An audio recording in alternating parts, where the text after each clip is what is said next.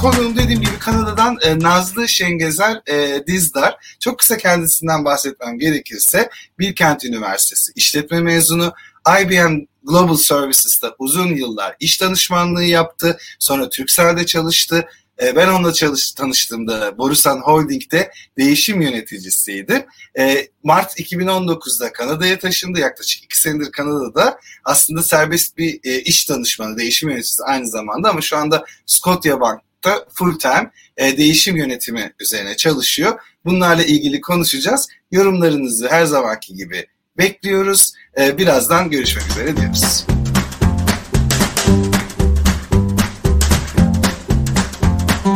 Merhaba Nazlı. Merhabalar. Hemen soralım. Neden Kanada'ya taşındı? Neden Kanada? Ee, aslında çok sıklıkla karşılaştığım bir soru. Ee, tabii birçok aslında etken bir araya gelerek yani Kanada seçeneği hani karşımıza çıkardı.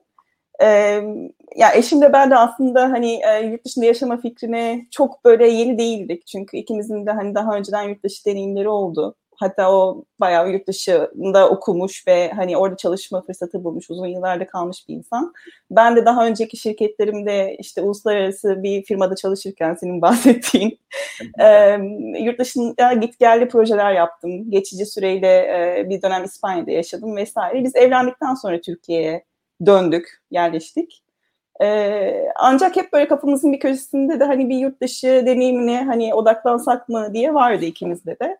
E, daha böyle yeni evli çiftler olarak çok da böyle çok yerleşik hale gelmeden, çoluk çocuk sahibi olmadan o zaman bir şansımızı deneyim istedik. Kanada'nın en büyük avantajı ve en çekici yanı bizim için tabii göçmenlik politikasıydı. Hani biz ikimiz de Avrupa'da çeşitli yerlerde bulunmuştuk. Dolayısıyla hani Avrupa ile ilgili az çok biraz fikir sahibiydik. Hani oradaki işte çalışma şartları, işte oturma izni, vatandaşlık koşulları vesaire ile ilgili. E, bunlarla karşılaştırıldığında evet Kanada şu an gerçekten e, göçmenlik e, rakamlarını arttırmak için yani göçmen sayısını arttırmak için buradaki iş fırsatlarını genişletmek için oldukça büyük yatırımlar yapıyor. E, İngilizce ortak dil olarak eşim çünkü Fransızca ve İngilizce konuşuyor. Ben İspanyolca, İngilizce konuşuyordum. Dolayısıyla hani İngilizce bizim için ortak bir dil olarak ön plana çıkmıştı. Ee, böyle bir e, Kanada'nın işte Express Entry dediğimiz bir e, göçmenlik programıyla aslında ona başvurarak şansımızı denemeye karar verdik. Hani bizim için çok böyle olmazsa olmaz değildi yani. Hani gidip de eğer bu olmadı şunu yaparız, işte okula yazılırız vesaire gibi planlar yapmamıştık yani. Hani bu, bu olursa bu olacak, yoksa kısmetimizde yokmuş diyecektik ki e, velhasıl olumlu sonuçlandı. Böyle olunca biz de e, apar topar pılımızı pırtımızı alıp Kanada'ya yerleşme kararı aldık. Çok güzel, hayırlı olsun. Bayağı da neye yaklaşmış. Şimdi şunu soracağım. Aklıma konuştukların şu getirdi. Hani dışarıdan birini Kanada'yı anlatmamız gerekse nasıl tarif ederdik diye. O yüzden benim sana şöyle bir sorum olacak aslında. Kanada bir insan olsaydı nasıl bir insan olurdu karakteri? Oo. Kanada yani Kanada ile ilgili bazı klişelerden de bahsedeceğim ki e, çoğunlukla da doğru aslında. E, son derece kibar e, ve açık görüşlü bir insan olurdu benim için e, çok fazla rengi içerisinde barındıran. Dolayısıyla da aslında e, farklı koşullara ve farklı e, nasıl diyeyim ortamlara kolay adapte olabilen bir e, insan olurdu benim için. Çünkü burası gerçekten e, yani ben tabii Toronto deneyimiyle konuşuyorum. Yani mutlaka Kanada'nın başka yerlerinde farklı deneyimler yaşayan insanlar da vardır. Toronto'da da vardır. Ancak benim deneyimim e, burada bir dışarı adım attığımda o kadar fazla milletten insanla karşılaşıyorsunuz ki zaten hani siz de sonuçta kendinizde Aa, buralı değilim gibi hissetme şansınız olmuyor. Herkes sizin gibi. Dolayısıyla hani böyle e, aman da adapte olamadım, işte yabancı kaldım, onlar beni dışladılar vesaire. Hani bu tarz şeyler ben zorluklar yaşamadım. E, şu anda da hani iş yerinde bile baktığımda ekip arkadaşlarım içerisinde işte Filipinli'den tut, e, Nijeryalı'dan tut, e, hakikaten hani Kanadalı olan da var. İşte ailesiyle İtalya'dan Kanada'ya göç etmiş, burada doğmuş, büyümüş de var. E, Hindistan'ı vesaire zaten saymıyorum. Hani onlar çok böyle neredeyse her, her ülkede Hindistan ve Çin ağırlıklı bir popülasyon var.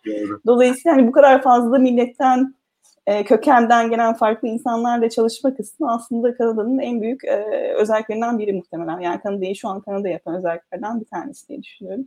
Doğru. Ee, bu da tabii şey dediğim gibi hani hoşgörülü olmayı ve e, farklılıkları aslında e, olumlu bakmayı getiriyor öyle söyleyeyim. Kesinlikle. Bir de e, şimdi birazdan senin özeline de ineceğim ama e, konu konu çok büyük coğrafik olarak. yani bir de gerçekten işte İngilizce, Fransızca konuşuluyor. Dediğin gibi çok renkli, çok şey farklı kültürler bir arada e, çok kozmopolit özellikle sen Toronto'da yaşıyorsun hani e, seyircilerimize de söyleyelim. E, şey de değil mi Kanada'da Amerika gibi saat farklarının olduğu bir ülke mi yoksa evet, standart evet. değil mi? Bu o kadar büyük yani coğrafyası. E, şey Dünyada yüz ölçümü en büyük ikinci e, ülke evet. öyle söyleyeyim yani dünyadaki en büyük ikinci Rusya'dan sonra zannedersem. Doğru. Doğru. Ee, peki şöyle sorayım. Ben cesaret edememişim. Yani ben turistik olarak hani deniz aşırı şöyle bir doğu tarafa gittim Güneydoğu Asya'ya. İşte Amerika'ya San Francisco'ya falan gittim. San Francisco'ya bayıldım. Çok güzel bir şehir ama korktum ben deniz aşırı yaşamaktan. İngiltere'yi seçmemin sebebi hani ha deyince Türkiye'ye gidebilmem idi. Ee, öyle de yapıyorum işim gereği. Ee, o cesareti nasıl buldunuz şimdi? Eş, eş olunca mı acaba ben bekarım diye mi korktum bilmiyorum ama. ya aslında biraz tabii kendini tanıman ve hangi koşullarda ne istediğini, neye adapte olabileceğini birazcık bilmen gerekiyor Bülent bence. Yani gerçekten mesela senin için hani o mesafe psikolojisi çok seni etkileyen bir şeyse evet hani burada olmak zor olabilir çünkü her ne kadar teknoloji çok gelişmiş, işte şu an senle yüz yüze sen e, Londra'dasın değil mi? Hani ben e, sonuçta Toronto'dayım ama Türk e, arkadaşlarımıza, dostlarımıza, izleyenlerimize hani yayın yapıyoruz.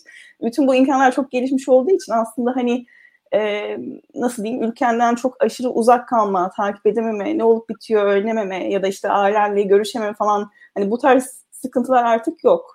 Ama e, mesela beni saat farkı çok etkiliyor yani açık konuşmak gerekirse. Sonuçta bir anda hani günün herhangi bir saatinde pıt diye istediğim işte arkadaşımı, annemi, dostumu vesaire arayamıyorum mesela. Hani bu tarz şeyler var ama sonuçta nasıl diyeyim ben liseden beridir zaten hani bir şekilde böyle aileden uzakta işte yatılı okullarda işte bir kentte Ankara'da vesaire neyse hani hep böyle bir mesafe ile yaşadığım için hani beni bu derecede korkutmadı. Ama e, daha önce hiç yurt dışı deneyimi olmamış işte ya da e, hakikaten çok böyle ailesine aşırı düşkün yani hani bayağı mesafe olarak da yakınında olsun alışmış bir insan olarak evet etkileyeceğini düşünüyorum açıkçası yani. Ama çok da hani böyle nasıl diyeyim katlanılamaz, dayanılamaz günümüz koşullarıyla yani çok daha kolaylaşmış durumda bu bu tarz e, ilişkiler, işler. Kesinlikle. Bir de dediğin gibi başvuru kolaylığı, senin hayattan ne beklediğin, eşinin ne beklediği, o ortak e, hayalleriniz, evet. amaçlarınız e, bu önceliklendirmeyi sağlıyor aslında. Peki biraz senin özeline inelim. Şimdi e, bir şey söyleyeceğim. Bazı insanlar diyecek bence. Bak açıkça söylüyorum. Değişmiyor. ama ne uydurma bir Herkes diyor. Bir e, şey title diyecekler ama hayır Nazlı aslında bu değişim yöneticisi title'ını daha bu konular hiç popüler değilken trend değilken almış biri. Aslında e, sen e, insan kaynakları profesyonel olarak tanıttık seni ama iş danışmanlığından geliyor şeyin. Evet. E, Cüben. Dolayısıyla ben biraz şeyi merak ediyorum. E, değiş, birkaç senedir e, title'ın olduğu için değişim yöneticisi ne iş yapar? Ee, yani şöyle özetleyebilirim aslında. Değişim yöneticisi ne iş yapar? Sonuçta e, değişim kaçınılmaz diyerek başlayayım. Yani en ufak çaplı bir işten çok büyük bir e, dönüşüm projesine işte bütün bu altyapıların ya da dijitalleşme şu an hani dijital transformasyon vesaire projesine kadar aslında e, değişim yönetimi e, doğru stratejileri kurgulayıp bu değişimden etkilenecek bütün ekosistemdeki bütün paydaşları göz önüne alıp e, iş liderlerine, sponsorlara, yöneticilere bu e, dönüşüme e, aracılık ve öncülük edecek aslında liderlere gerçekten e, partnerlik yapıyor. Yani ne demek istiyorum? E, bizim paydaş analizleriyle öncelikle işte hangi grup bu değişimden ne şekilde etkileniyor? Biz bu değişimi e, nasıl kurgulamalıyız? Nasıl stratejisini ortaya koymalıyız? İşte hangi grupları ne zaman doğru şekilde hangi yöntemlerle, hangi metotlarla aslında projeye engaje etmeliyiz? Bunu yaparken nasıl bir iletişim kullanmalıyız? İşte arkadaki hikaye ne olmalı? Yani insanları çünkü değişim herkesi korkutan bir şey yani ve hiçbir zaman da e, problemsiz bir değişim projesiyle karşılaşamazsın yani. Hani çünkü zaten insanın doğasında böyle e, aynen benim mesela sen soruyorsun ya hani Kanada kararını nasıl verdin? Hani bir anda kolay verilecek bir karar değil vesaire. Hani ya da mesafe beni korkutur da herkesin aslında belli endişeleri ve korkuları muhakkak oluyor. Kendi hayatındaki değişimlerde olsun, organizasyondaki değişimlerde olsun. E, dolayısıyla aslında bu değişimi hem daha efektif kılmak adına hem kalıcı kılmak adına e, hem de hani bu e, geçişi daha sağlıklı şekilde ve organizasyonun harmonisini bozmayacak şekilde yapmak adına e, bütün bu paylaş stratejilerini kurgulayan, iletişim planlarını yapan, e, yeri geldiğinde e, eğitim planlamasını hatta kimi zaman eğitimlere katılmasını vesaire de hani sağlayan, bütün bunların içeriklerini çalışan e, ve bu kurguladığımız insan tarafındaki e, daha çok e, nasıl diyeyim insan etkileşimini aslında süreç ve teknoloji alanındaki değişimlerle aslında e, nasıl diyeyim meç etmesini uyumlanmasını sağlayan bir fonksiyon benimki. E, Türkiye'de daha çok e, daha çok insan kaynaklarının altında yapılanmalar var ya da çok çok büyük e, işte e, finansal sektörlerde mesela çok büyük dönüşümlerde vesaire e, proje yönetim ofislerinin altında bazen olabiliyor. Genelde organizasyonel değişimle birlikte e, İK'nın altında konumlanmasına daha fazla rastlıyoruz şu anda. E, burada ama değişim yönetimi çok daha biraz daha hani erkenden olgunlaşmaya başlamış bir konu ve çok daha böyle hakikaten bu işi profesyonel olarak yapan insanlar var. İşte e, zaten Kanada'nın hani belli bir takım uluslararası işte sertifikasyon vesaire eğitim programlarını sağlayan bu tarz e, firmalarla vesaire de çok e, hem etkileşim var hem kendisi de barındırıyor. Dolayısıyla mesela burada çok daha e, bağımsız da kurgulanabiliyor. Yani insan kaynaklarının altında olmak zorunda değil. Hakikaten e, program ofislerinin altında, kimi zaman birimlerin altında. Yani sadece program ofiste değil. Mesela benim şu anda çalıştığım bankanın e, uyum biriminde de bir e, değişim yönetimi birimi var. Biz programın altında bir değişim yönetimindeyiz mesela. Hani artık bu iletişim ve insan e, etkileşimi konuları çok daha önem kazanmaya başlamış durumda. Çünkü şey görüldü yani hani teknoloji konusunda teknolojinin pioneer'ları yani ilk uygulayanlar belki ön, öne geçiyor ama bunların hepsi aslında kopyalanabilir ve organizasyona adapte edilebilir şeyler. Sonuçta birisi bunu yaptıktan sonra diğerleri de bunu izlemeye başlıyor. Dolayısıyla fark yaratan taraf aslında bunu organizasyona en etkin şekilde uyumlandırabilen taraf olmaya başlıyor. Bu bu şekilde aslında yetkinliklere ve insanlara e, etkisine kadar iniyoruz yani. Bunun için ayrı bir program bile yapılır farkındayım. şey değil. Gerçekten e, her şeyden önce bunun teknik entegrasyonu, adaptasyon, değişimi tarafı var. İşte bu stratejiler, analizler, şunlar bunlar. Bir de insan ve kültür değişimi var. Gerçekten çok ciddi iş. Benim Kanada'dan sonra gözümü korkutan ikinci şey olabilir. Benim cesaret edemediklerimi yapıyor olabilirsin. Kıskandım seni şu anda. Zorlanmayı seven bir yapım var. İtiraf ediyorum. E, en e, güzel insan tipi çünkü zorlanmayı seven insan başarılı oluyor, konfor alanından çıkmayı başarıyor. Peki Nazlı bir şey soracağım. E, hemen izleyicilerimizin gözünden sor- sorularıma başla- başlamak istiyorum. Kanada'da olmanın avantajını e, konuşalım. E, buradaki kişilere verebileceğin cevapları. E, Kanada'ya en kolay gitme yöntemi nedir? Türkiye'de.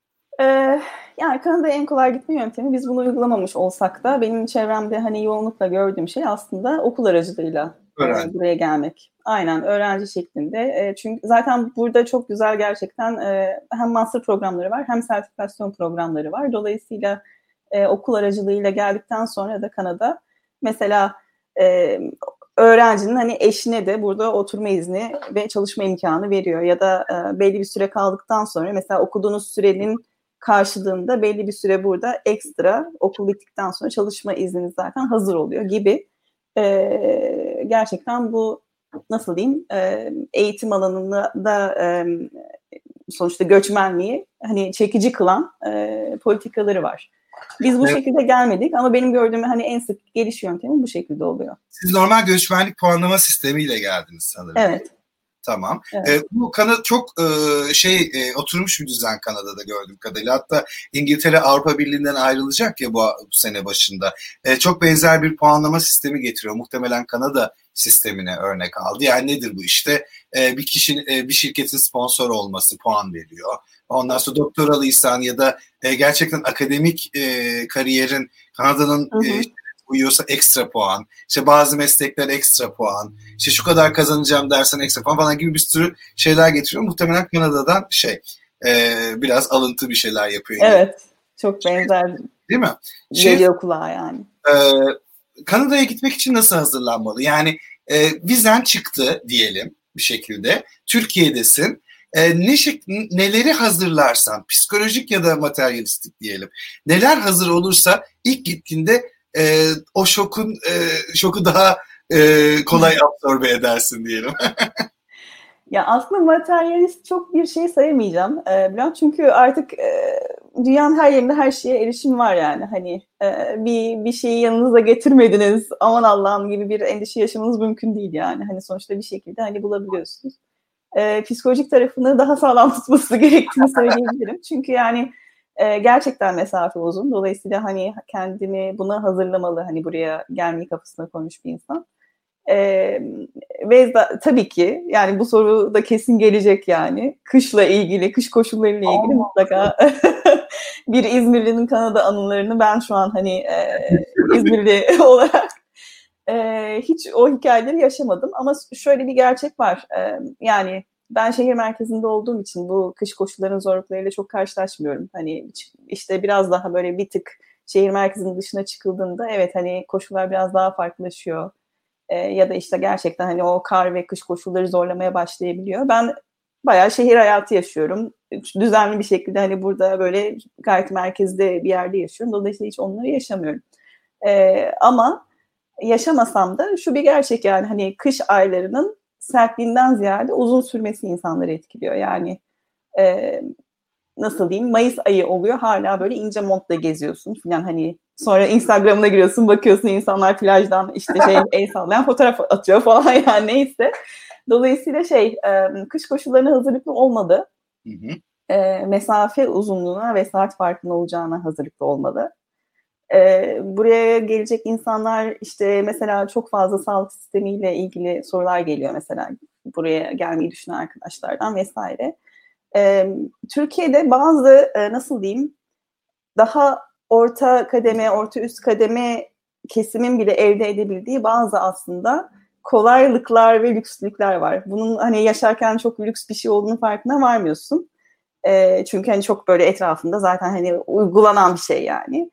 Ama hani Kanada'ya geldiğinde birazcık işler farklılaşıyor. Çünkü buradaki yaşam tarzı ve yaşam koşulları aslında Türkiye'deki o lükslükleri ya da harcılıkları yaşamana çok da elverişli değil. Yani ne demek istiyorum? Mesela çalışan bir kadın olarak hele ki daha önce bankalarda işte e, telekomünikasyonda vesaire hani daha böyle plaza ve beyaz yaka ortamlarda çalışan bir kadın olarak etrafa baktığımda e, çocuklu arkadaşlarımın hepsinin mesela işte bir e, yatılı bakıcısı olabiliyordu yani ya da e, evine yardıma gelen birileri olabiliyordu vesaire vesaire. Burada kesinlikle öyle şeyler yok. Burada herkes kendi yaşam şartlarında, kendi koşullarına hani gidip de böyle malikane sahibi çok aşırı zengin biri olmadığın sürece hani evinde bir yardımcı olması işte yok yemeğine işte çocuğun bakımına vesaire hani yardımcı birileri olması gibi bir şey söz konusu değil. Burada herkes e, gayet bütün anneler, bütün çalışan anneler de e, çocuk çocuklarıyla, babalarıyla birlikte ilgilenmek durumundalar.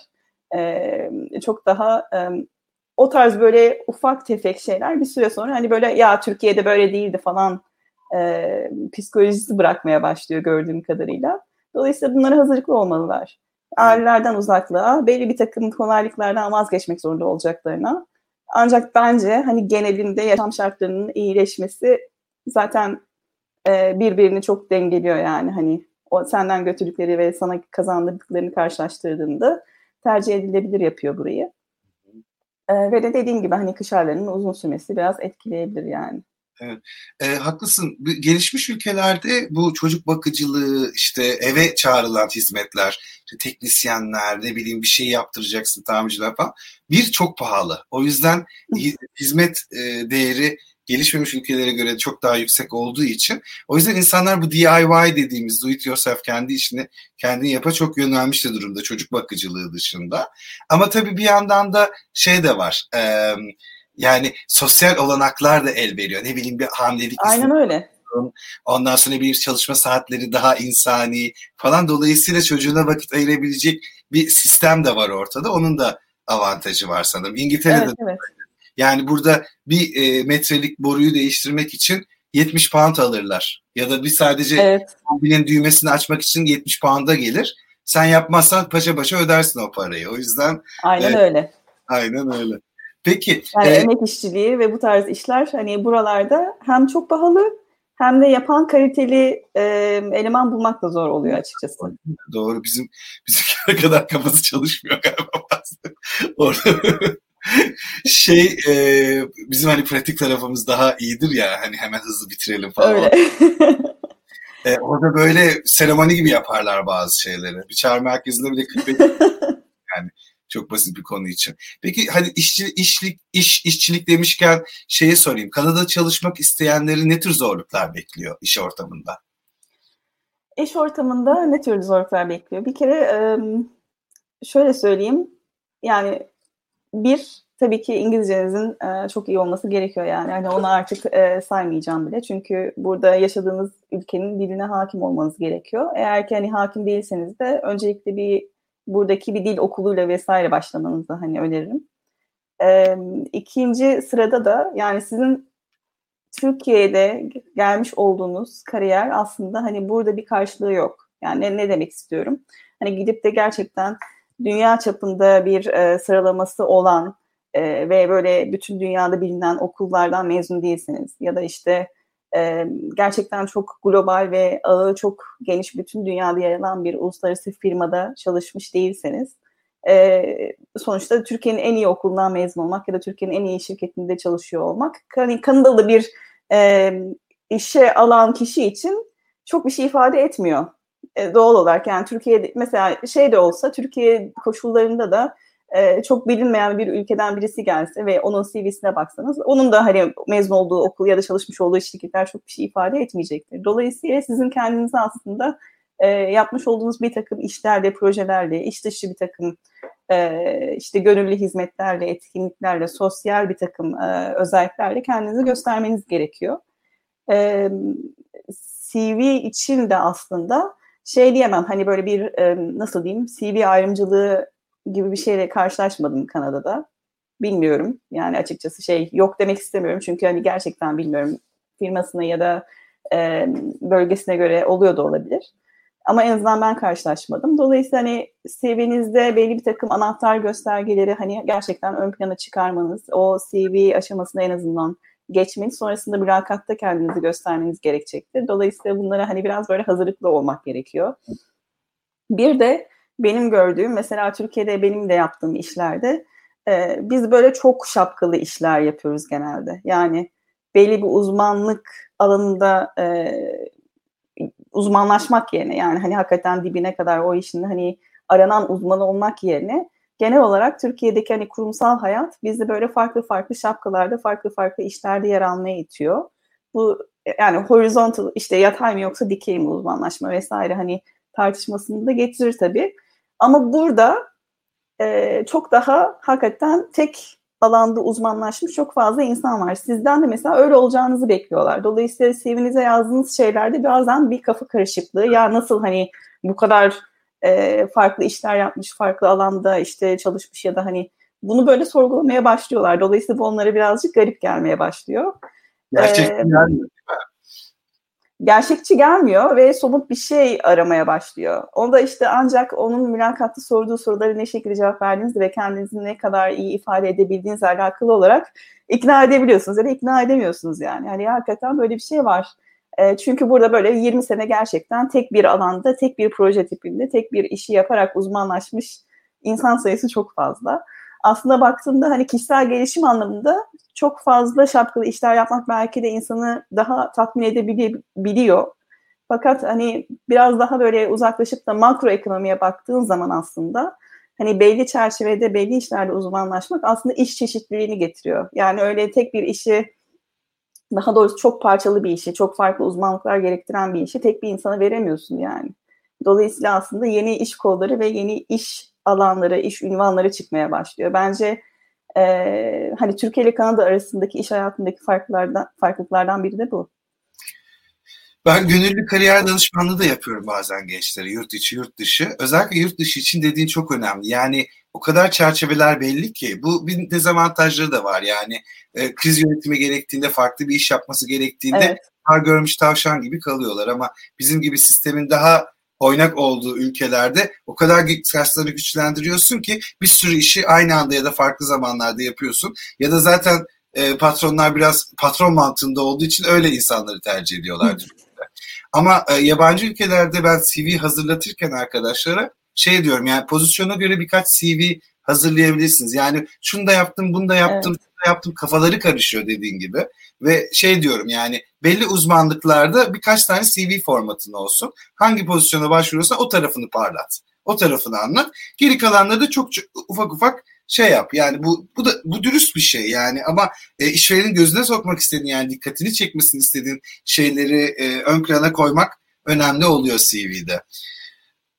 Peki e... katılıyorum yani hikayeni e, yani neyi yapmak istediğini belirleyip o pozisyonun gerekliliğine göre aslında hikayeni o telden anlatman gerekiyor yani kesinlikle doğru. Peki CV falan demişken e, şunu soralım. E, Kanada'da iş olanakları nasıl? Çok büyük bir ülke. Mutlaka çok çeşitlidir ama hangi e, böyle iki senelik gözleminle hangi meslekler, sektörler popüler? Ee, Toronto özelinde konuşursam e, burada hakikaten finansal hizmetler yani bankacılık, sigorta e, gibi alanlar hakikaten e, gelişmiş sektörlerden biri. Dolayısıyla hani buralarda oldukça fazla fırsat var. Hı hı. E, bunun yanı sıra aslında sağlık hizmetlerinde de çok fazla fırsat var. Yani Toronto'da e, ve Kanada'da e, laboratuvar araştırmaları, işte e, onkoloji merkezleri vesaire hani e, sağlık alanında gerçekten hani öne çıkan e, ülkelerden biri. Hani buradaki e, hastane ağı ve nasıl diyeyim işte dediğim gibi araştırma ağı vesaire hani oldukça gelişmiş görünüyor. Evet onun yanı sıra aslında e, pek çok alanda iş var. Yani sonuçta şey hizmetler sektöründe de çok fazla iş var. E, dolayısıyla ben ne diyebilirim? Aslında hani bu iki alan öne çıkıyor benim için hani şu andaki gördüğüm koşullarda. Ama aslında hani buraya gelip de çok da aşırı uzun süre iş arayan birisine rastlamadım. Yani genel olarak fırsatlar hep var. Ee, Valla cevabını bekleyeceğim. E, cevabının ne olduğunu kestiğim sorulardan biriydi bu. İlk defa değişik bir cevap aldım. Genelde şey yazılım, teknoloji diyorlar ki orada da çok... Yazılım teknolojiyi artık onu saymıyorum çünkü o bütün dünyada gerçekten yani. Hani sağlık, e, tabii ki de yani Kanada'da da. Hı hı. Tabii artık o default hani kenarda doğru. Evet yani. Peki son soru başa dönmeyle ilgili olsun e, Nazlı. Sen şimdi iki görece e, kısa bazılarına göre bazılarına uzun iki senedir oradasın. Ama mutlaka e, bir fikrin oluşmuştur şimdi. Gün bire dönersek başa dönsen neleri farklı yapardın Kanada ile ilgili? Um, ya başa dönsem neleri farklı yapardım? Belki e, birazcık daha ben biraz daha böyle nasıl diyeyim e, burada bakalım karşıma neler çıkacak diyerek geldim. Belki biraz daha önden e, ya ben ne yapmak istiyorum diyerek gelebilirdim yani. Hani daha iyi bir e, özellikle kariyer alanında hani e, bir planlama yaparak gelebilirdim. Yani ben işte geldim. Çok şanslıyım ki yine e, Türkiye'de çalışmış olduğum alanda hani bir iş fırsatı yakaladım ve burada çalışmaya başladım. Ama bu benim için şey de olabilirdi yani hani şöyle bir dönüp kendimi değerlendirip başka işlerde ya da başka alanlarda hani belli girişimler yapmak istiyor muyum diye bakabileceğim bir dönem olabilirdi. Öyle bir fırsatı kullanmaktansa e, kendi alanımda ilerlemeye devam ettim. E, dolayısıyla hani ama çok bu fırsatlar hayatta çok fazla gelmiyor onun farkındayım yani. Çünkü hayatına böyle bir nasıl diyeyim bir e, teneffüs arası verebileceğin ya da hani bir e, içsel olarak kendini dönebileceğin çok fazla uzun vakitler bulamıyorsun genelde o belli bir takım koşturmacalara vesaire girdikten sonra. Bu dolayısıyla hani belki bunu bu dönemi birazcık böyle kendimi dinleyerek geçirmeyi isteyebilirdim. Ee, ikisinin de farklı avantajları, dezavantajları var. Yani şu andaki halimden de hani memnun olmadığımı söyleyemem. Dediğim gibi hani şanslıyım ki hakikaten alanında bir iş buldum ve böyle kariyerime sıfırdan başlamam vesaire hani öyle bir şey gerekmedi Allah'tan. aynen. Ama e, birazcık daha böyle planlayarak kendim de aslında hani ne yapmak istiyorum, daha farklı şeyler yapar mıydım? Buna bakarak gelebilirdim yani öyle düşünüyorum. Kesinlikle çok önemli bence de. E, bu ilk programı şöyle bir şey yapmıştık. Ben konuk olmuştum İngiltere olarak kendi programımda. İzledim o programı. Çok sağ olsun canım arkadaşım. O da hostluk yapmıştı. Ben de benzer bir cevap vermiştim Naz. Yani daha planlı, daha hazırlıklı. Çünkü şey yok, bunun ucu yok aslında. Ne kadar hazırlık yaparsan yap daha da hazırlık yapabilirsin ama çok bilgi var sonuçta. Ama gerçekten gelenlere önerilerimiz, gelmek isteyenlere yani emin, o bilgiyi emin yani internetten sorabileceklerinize sorun. Mesleğinizle ilgili, oradaki yaşama koşulları, çalışma koşullarıyla ilgili programlarımızı seyredin çok e, fikir veriyor. E, o yüzden e, sonsuz katılıyorum sana.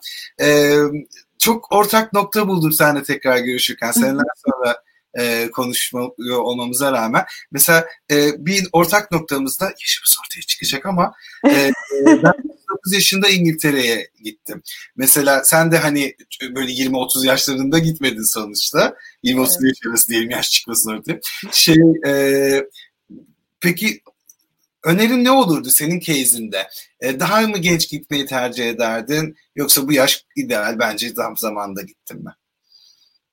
Ee, daha geç değil yani daha erken gelmeyi tercih edebilirdim yani. Hani mesela biraz daha böyle öğrencilik zamanlarından vesaire e, itibaren hani e, fırsatları değerlendirmeyi ve bu alana yönelmeyi tercih edebilirdim. Hı hı. Ee, ama şey diyemiyorum da yani sonuçta bu dediğim gibi daha önceden aslında belli bir takım ufak tefek uzunluk kısalı hani deneyimlerim olduğu için yurt dışı konusunda. Hı hı. Ee, şu bir gerçek yani nasıl diyeyim öğrenciyken burada belli bir e, network edinme, sosyalleşme, buranın e, bir takım farklı özelliklerini tecrübe etme, hakikaten biraz daha hani e, bu kültürle yakınlaşma şansınız bence daha fazla oluyor. Daha genç yaşlarda. Sonra gittikçe biraz daha hakikaten bunlar artık sizin hani e, kimliğinizde kalıcı hale gelmeye başladıkça mesela e, yeni ülkelerde yeni kültürlere adapte olmak ya da yeni şeyleri hani hakikaten yaşam tarzınıza birebir sindirerek uygulamak tabii ki birazcık daha zorlaşıyor. Bir de yaş ilerledikçe tabii ki de hani kişinin yaşantısına göre işte eş durumu, çocuk durumu vesaire bir sürü aslında e, farklı bileşen devreye girmeye başlıyor. Dolayısıyla çok bilinmeyen bir denklem haline gelmeye başlayabiliyor. Dolayısıyla birazcık daha erken yaşlardan tercih ederdim diye tahmin ediyorum. Tamam. Aslında yayınımızın e, süresini hep aşıyoruz çünkü hep sonlarda güzel sorular geliyor. Kahve Vodka isimli izleyicimiz demiş ki biraz bu cevabını parça parça verdik ama belki özetlemekte, maddelemekte fayda olabilir kariyer anlamında nasıl planlama yapılabilir? E, ben ben de buna cevap vermek isterim ama sen madde madde ne dersin? Ee, orada kolay iş bulabilmek için geçmiş tecrübeye bağlı kalmak gerekiyor sanki. Ee, aslında öyle değil. Yani nasıl söyleyeyim? Ee, geçmiş tecrübenin tabii ki de eğer yani ne yapmak istediğinize bağlı gerçekten. Hani gerçekten hangi alanda ve nasıl ilerlemek istediğinize bağlı. Kariyer anlamında nasıl planlama yapılabilir derken bence öncelikle kişinin e, yapmak istediğini planlaması lazım ve ondan sonra kariyerini onun üzerine nasıl kurgulaması gerektiğini düşünmesi lazım. Hı hı. Yani e, ben deseydim ki ben değişim yönetimine devam etmek istemiyorum ve bütün kariyerim aslında hakikaten değişim yönetimi üzerine neredeyse yani. E, o zaman burada daha farklı bir e, misyonla gelip e, burada işte farklı eğitim programlarına katılıp belki onun sertifikalarını vesaire alıp e, bir takım öncelikle belki gönüllülük işleriyle başlayıp hani oralarda çevre edinip insanlar tanıyıp vesaire kendimi gösterip ondan sonra bambaşka bir alanda ilerleyebilirdim. E, ama değişim yönetiminde hani ilerlemek istediğimde de e, şey diyemem yani e, tamamen Türkiye deneyimine nazaran değişim yönetiminde devam ettim diyemem. Yine tabii ki işte bu, bu e, interview'larda vesaire hani seçim aşamalarında kendinizi ne şekilde ifade edip ne hangi özelliklerinizi gösterdiğinizle ilgili yani gerçekten. Yani ben şeye o yüzden katılmıyorum. Yani tamamen değil. Tabii ki etkisi var. Ama bence öncelikle kişi kendini merkeze almalı ve kendi ne alanda ilerlemek istediğini ve ne yapmak istediğine karar vermeli ve ondan sonrasında mevcut kariyerini onun üzerine devam ettirmeli mi yoksa yeni bir kariyer kurmayı mı düşünmeye başlamalı. Bence öncelikle buna karar vermeli. Bir de genellemeler bazen bizi kısıtlayabiliyor. Hani öğrenilmiş çaresizlik de yaratabiliyor. Hani mesela benim bu kadar sene beklememin sebebi öğrenilmiş çaresizlikti. Yani kendime bir ön yargı koymuşum. Aslında yurt dışına gitmek planladığında ve şey yaptığında e, kafaya koyduğunda çok daha kolay düşündüğüne göre. Ama ben kahve vodka'nın e, sorusuna İK tarafına, iş alım tarafına şöyle hı hı. cevap vereyim. Bir, e, CV'nizi e, global bir şekilde güncelleyin. İki, e, o şirk, ülkenin LinkedIn birinci şey zaten o ülkenin ihtiyaçlarını LinkedIn'deki iş fırsatlarına bakarak hazırlanın. Hangi kelimeler çok sık geçiyor? Hangi tanımlar çok sık geçiyor? Sektör bile anlaşılabilir LinkedIn'den. İki, e, Türkiye'nin kariyer neti çok popüler. İngiltere'de Total Jobs popüler. E, ulusal kariyer portalları ne o ülkenin? Hangi ülkeden ülkeye değişiyor? E, bunları araştırın. Buraya bakın. Gelmeden e, başvurun. E, çoğu insanlar, insan, çoğu işveren Türkiye'yi görünce ya da farklı bir ülke görünce aramazlar ama bir bakarsınız ararlar ve bir online mülakat yapma şansınız olur gelmeden. Hiç düşünmediğiniz bir işte bile. Dolayısıyla e, bir sürü e, o ülkeye özel kariyer siteleri, işte e, kariyer danışmanlığı veren e, şeyler var, e, şirketler, web siteleri var. Bunlar bence hazırlık için iyi başlangıç. Deyip konuyu bağlayalım. Nazlı deniz aşırı ülkelerden ilk konuğum batı tarafı. Şimdi deniz aşırı Malezya'da deniz aşırıysa Egemen kızmasın ama de, overseas deyince hep batı gelir ya akla. Ee, overseas'den ilk konuğumdu. Çok teşekkür ederim. Çok da. Ben çok teşekkür ederim. Çok keyifliydi gerçekten. Kesinlikle nasıl geçtiğini anlamayacağız demiştim. Muhtemelen öyle Aynen değil. öyle oldu. Su gibi Aynen, umarım e, izleyicilerimize de katkı sağlayacak bilgiler vermişizdir. Herkese iyi hafta sonları diliyorum. Ee, eylemlerimiz devam edecek. Kendinize iyi bakın.